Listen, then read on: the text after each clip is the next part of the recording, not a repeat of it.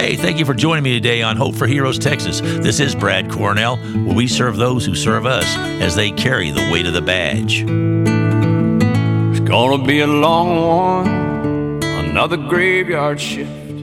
Well, ladies and gentlemen, hey, Brad Cornell here at the Hope for Heroes, the uh, Weight of the Badge podcast. Man, am I fired up today, like usual. You know, we're so excited about what's going on with Hope for Heroes. Go to hopeforheroestx.org and uh, check out what we're doing. You know, we've got some incredible officers coming, and you need to know what happens at Hope for Heroes. And on this podcast, The Weight of the Badge, we want to thank George Strait, like always, for writing that song because it means so much. And today I've got a guest on. Doc God, he's awesome.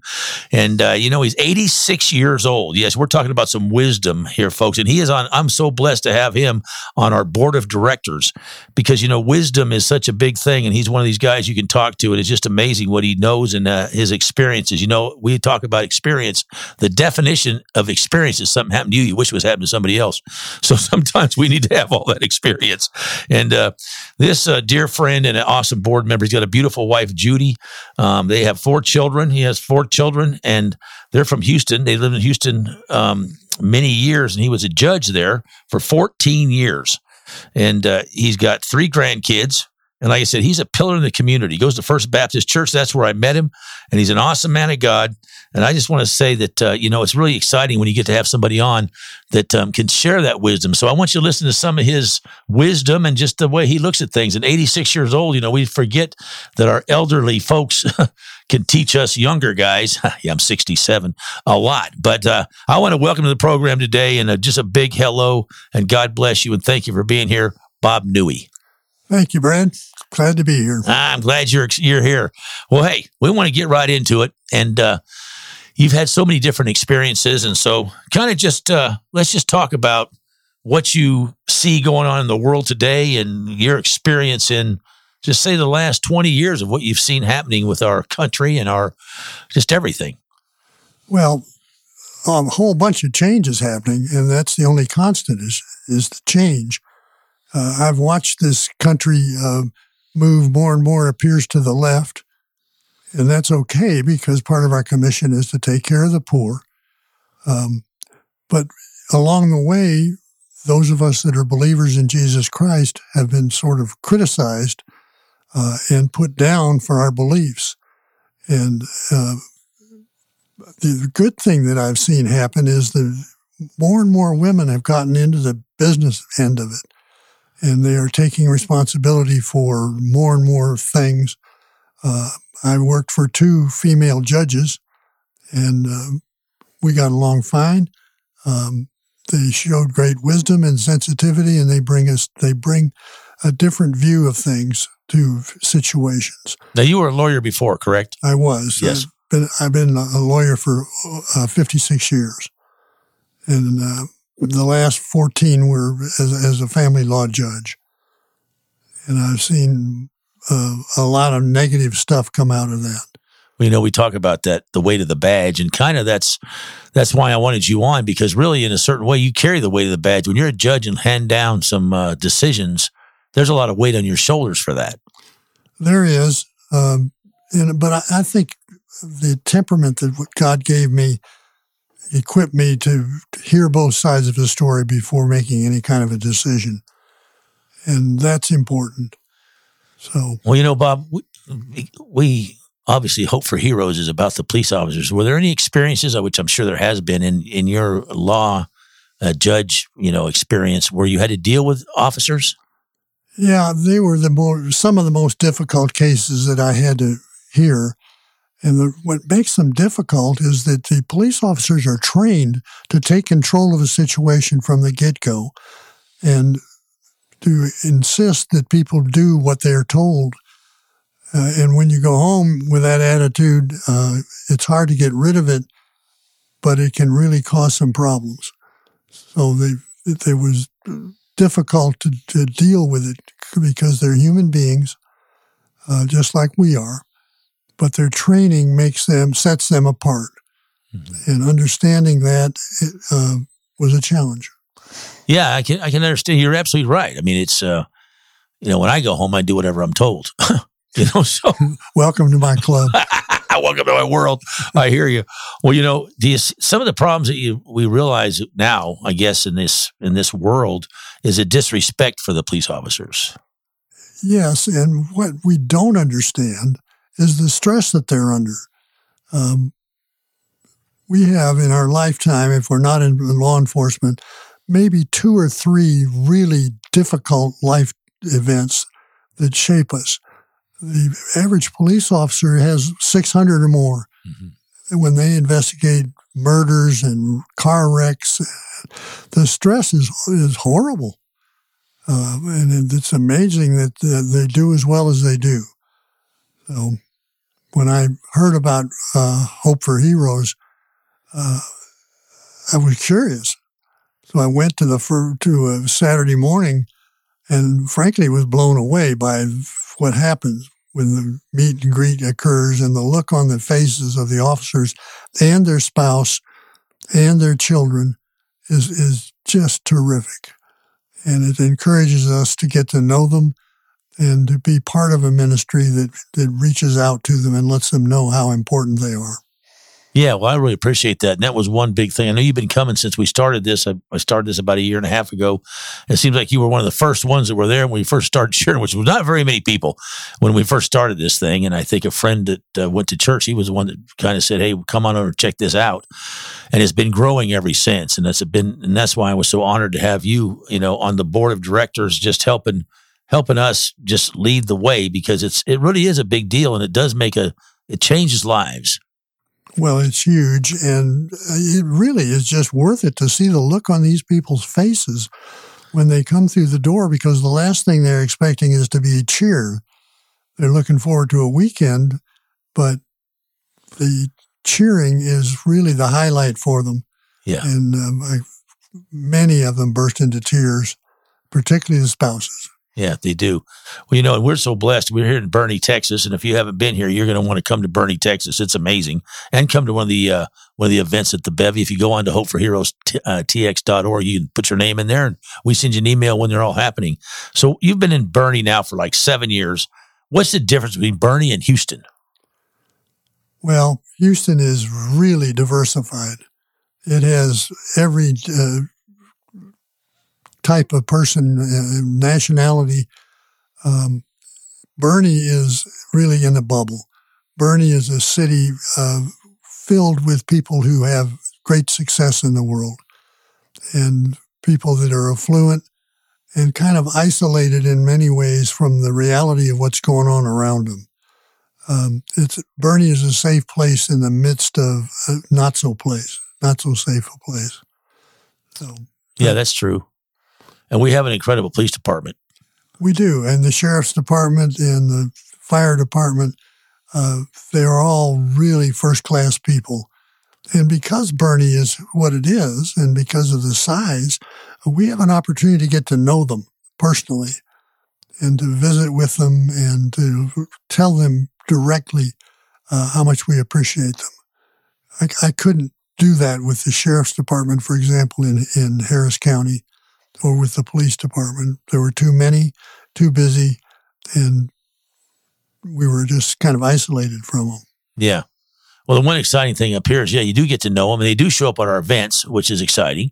And uh, we're getting ready for a big gala on May 20. Uh, think of the one. It's May 21st. It's my gala. I guess we should know which one it is. It helps. It helps. Yeah. so we are doing a lot trying to help the fathers and sons. I, you know, you're a dad what do you you know the the fathers the police officers and their sons I, th- I think it's really important that we have the event that we're having here in april for the father sons to get away and just spend time with dad and son. Have you witnessed any of that when you were in your law practice i mean law or judge? Well yeah and, and the churches that i've been involved in um, we we tried to promote father son father daughter uh, interaction because, you know, the police department is and the sheriff's department, when they go out the door, their family's not sure they're coming back alive. They're they're put in situations that, that require risk taking and as Brad is want to say, they rush in where we rush out. Mm-hmm. And um, it creates a, a, a tension in the household that kind of dehumanizes them because they have to be so strong. And sometimes the kids are kind of left out of it simply because they don't have time or energy given their given their workload. So encouraging father son outings is, is an important part, we think, of developing a relationship that lets the police officers and the first other first responders know how important they are to us.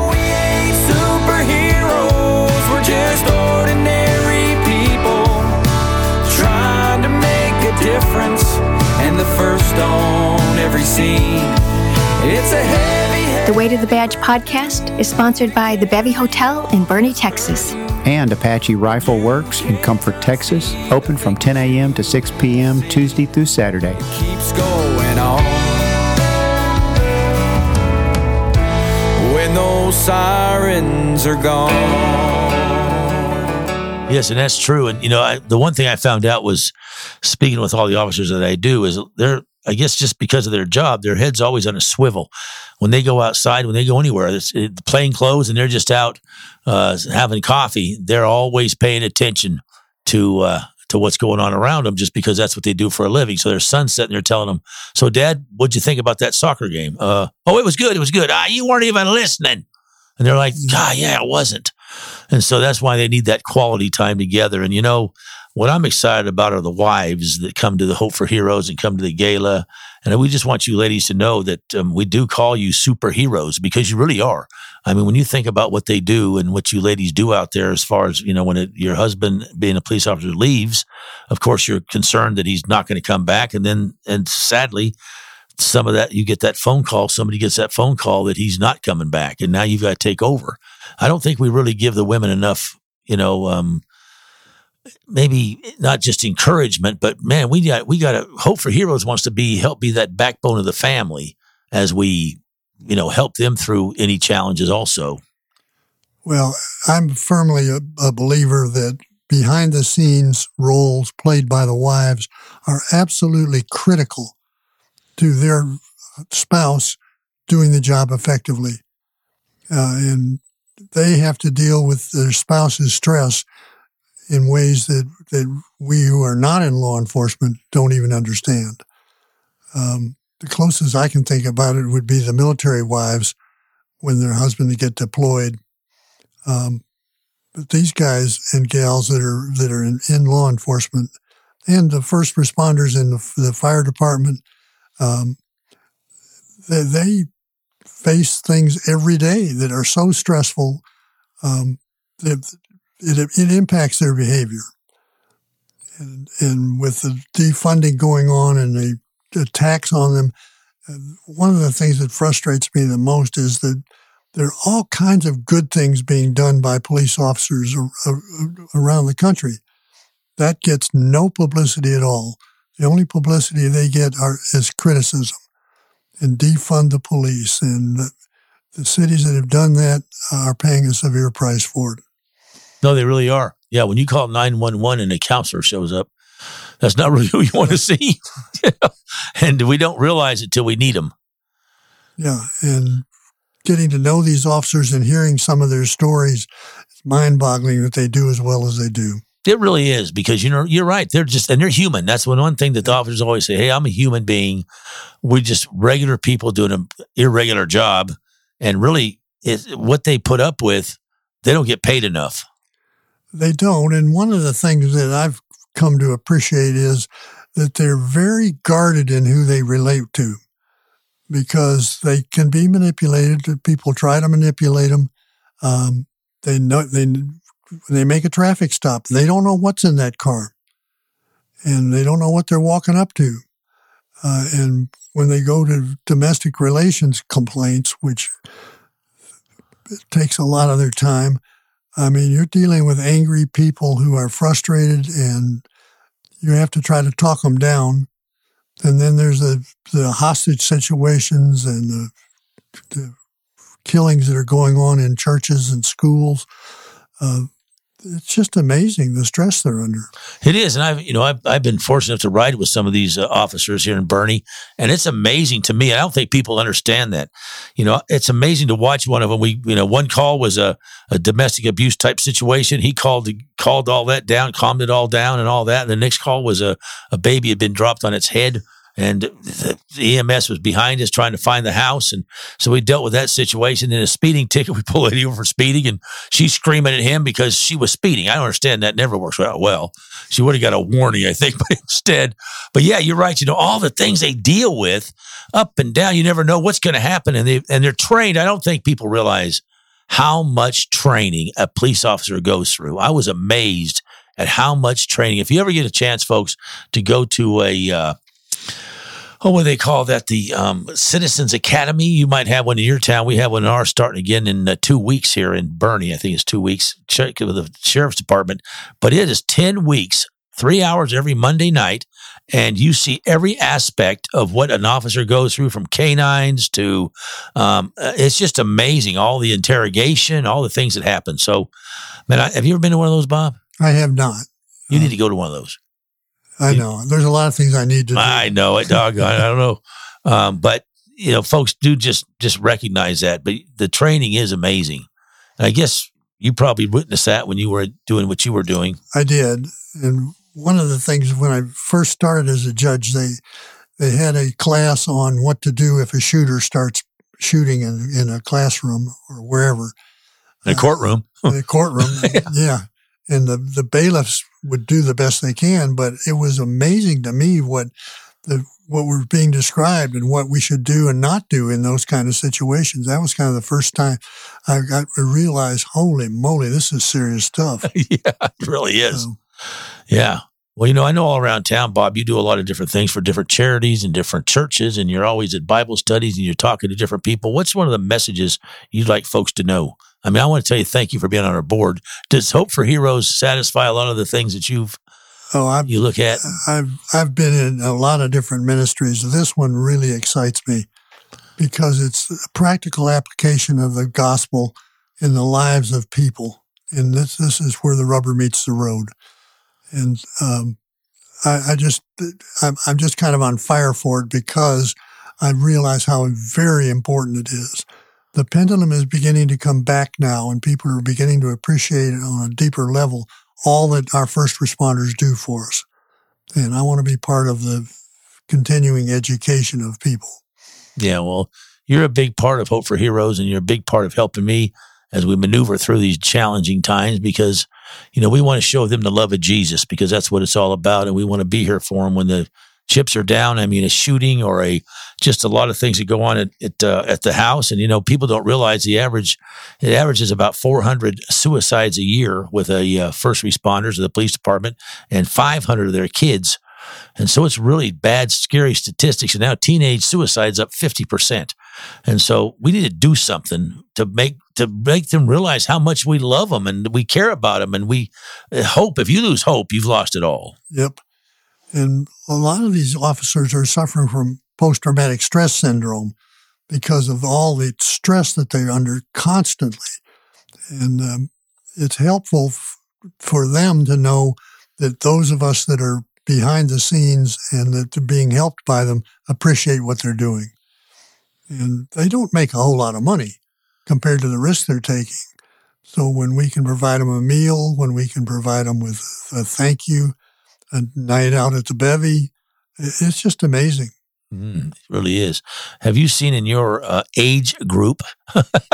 Very few of us left. Very few of you left. Nah, but I mean, I'm really amazed how many of you guys do it, and, and ladies come to the Hope for Heroes. I mean, it seems like it's growing as they rec- recognize how important our our first responders are. Well, it is growing, and not only it, it's not an obligation. Quite frankly, for me, it's fun. Yeah, it is fun because if we we get free tacos and we have a lot of good fellowship time, uh, and we're doing something really constructive. And I think uh, hopefully we're honoring Jesus when we do it. Yes, amen. And I want to, uh, I want folks out there, you know, guys, if you have a, we do a the first Tuesday of every month, we put on a, a barbecue over here at the uh, Bevy Hotel. There's been averaging around hundred officers and first responders from FBI to game wardens to whatever show up, and you could do that same thing in your town. If you got a barbecue pit sitting in your garage, you got some neighbors around, you guys are retired, go down to HEB, buy a bunch of meat, get your first responders to the park, and have a once a month just put on a free barbecue for them, and just let them know how much you love them. You know, we talk about it, but uh, you know what you do speaks so loud. They don't got to worry about what you're saying. So we're just uh, excited, Bob. Thank you so much today for coming on Hope for Heroes, and I really appreciate you and all you've done and continue to do for this uh, for this amazing ministry for our officers because it really is amazing just to watch them laugh and smile and cry. I think, Brad, that this ministry uh, could be in every state. Yes. In all all the cities, because the principle is the same. It's to reach out to the first responders and let them know how much we appreciate them. And that appreciation exists in Austin, San Antonio, and any other big city. That's right. You just contact Hope for Heroes at hopeforheroestx.org. Call me 830-928-2140 and we'll get you teed up for helping you get one started in your own city. Make your city a city of hope for heroes because that's what Boerne is and surrounding areas. And so we just want to uh, to encourage you that we're here. Thank you, officers, for everything you do. We pray for you daily. All you first responders know how much we love you, how much we respect you. And thank you, Bob Newey, for being part of the board of directors. And your heart is such a big heart and how you help so many people. I want to thank you, sir. Well, thank you for the opportunity. You bet. I do it for us, and I do it for them.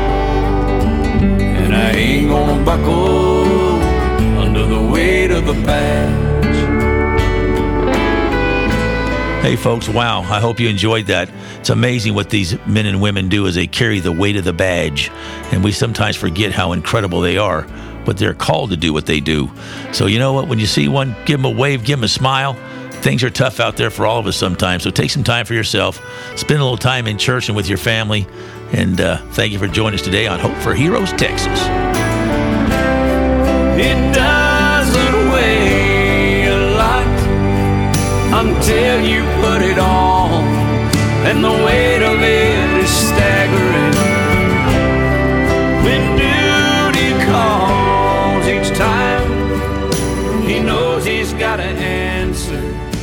and it's all.